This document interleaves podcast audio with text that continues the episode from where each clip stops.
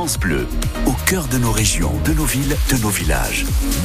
France Bleu Bourgogne, ici, on parle d'ici. Il est un petit peu plus de 8h30.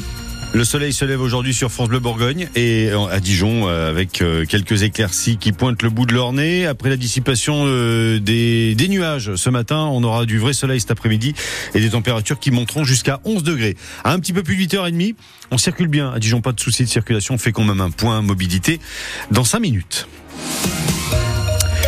Arnaud Racapé dans l'actu, le maire de Dijon, François Rebsamen, salue la mémoire de Jean-Pierre Soisson. Oui, un monstre politique mort hier à l'âge de 89 ans. Il aura traversé plus de 50 ans d'histoire politique en France en tant que ministre, en tant que député de Lyon et en tant que maire d'Auxerre. Bref, une figure très bourguignonne de la 5e République à Nogé. Oui, l'œil pétillant, le verbe haut, tonitruant même souvent.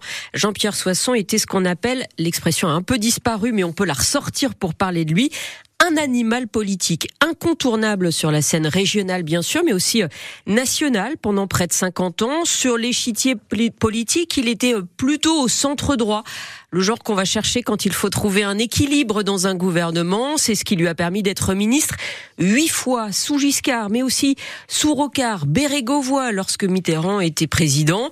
Certains, beaucoup, y voyaient, euh, voyaient dans cette carrière politique une forme d'opportunisme. Ce qui est sûr, c'est qu'il est resté euh, attaché toujours à la Bourgogne, président de la région jusqu'en 2004 il restera celui qui, en 1998, fait alliance avec le Front National pour rester à la tête du Conseil régional, une tâche politique qui l'a longtemps poursuivi. Et vous avez ce portrait de Jean-Pierre Soisson évidemment sur francebleu.fr. Le Sénat de son côté se penche à son tour sur l'inscription de l'avortement dans la Constitution. Aujourd'hui, la proposition du gouvernement est soumise au vote de la Chambre haute qui penche très à droite et qui hésite donc beaucoup à valider cette proposition.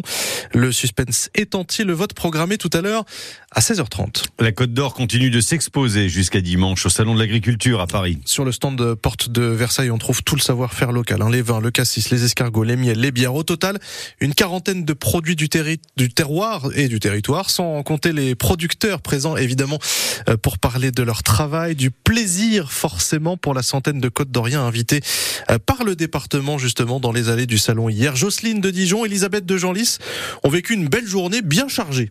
Parce que ça fait des années qu'on disait avec mon mari qu'on viendrait au salon de l'agriculture et voilà, c'est fait. Bah, on va faire déjà tout ce qui est 100% Côte d'Or déjà. Et puis on va peut-être voir les animaux aussi.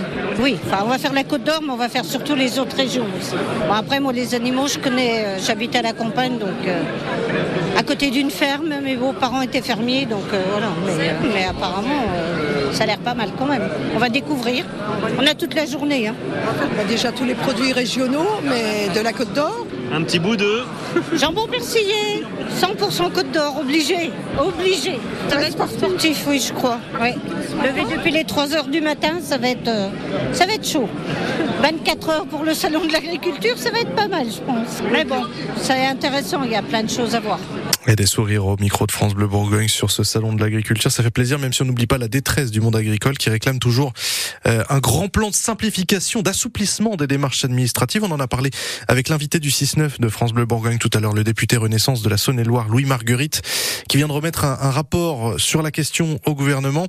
Il est venu nous en parler. C'est à réécouter maintenant euh, sur francebleu.fr. Pour lutter contre l'invasion des frelons asiatiques en Bourgogne, ça se passe maintenant. Oui, dès maintenant, il faut avoir le réflexe de lever le nez autour de chez nous euh, pour détecter ce qu'on appelle les nids primaires de frelons. C'est la saison pour les rennes. Elles se préparent à fonder leur colonie. C'est problématique pour l'homme parce que la piqûre de l'insecte est dangereuse, mais aussi et surtout pour nos abeilles victimes favorites de ces euh, frelons asiatiques très invasifs. Autre appel à la vigilance ce matin. Évitons, les amis, si possible, de jeter de vieilles bombes dans les bennes à ordures. Ah bah oui. en, déchetterie, c'est mieux. Hein. Euh, je dis ça parce qu'un obus a été découvert quand même la semaine dernière en déchetterie à Baigneux-les-Juifs, en état de marche. Euh, et en attendant le passage des démineurs qui viennent de Colmar, le site doit rester fermé, même si les risques d'explosion, a priori, sont jugés très faible. Thibaut Pinot devient la nouvelle égérie de la marque dijonnaise de vélo La Pierre. Et le franc-comtois, ancien chouchou du public français et jeune retraité du cyclisme, revient donc rapidement sur le devant de la scène avec ce poste d'ambassadeur du groupe qui annonce la nouvelle dans une petite vidéo de promotion. Vous l'avez sur francebleu.fr.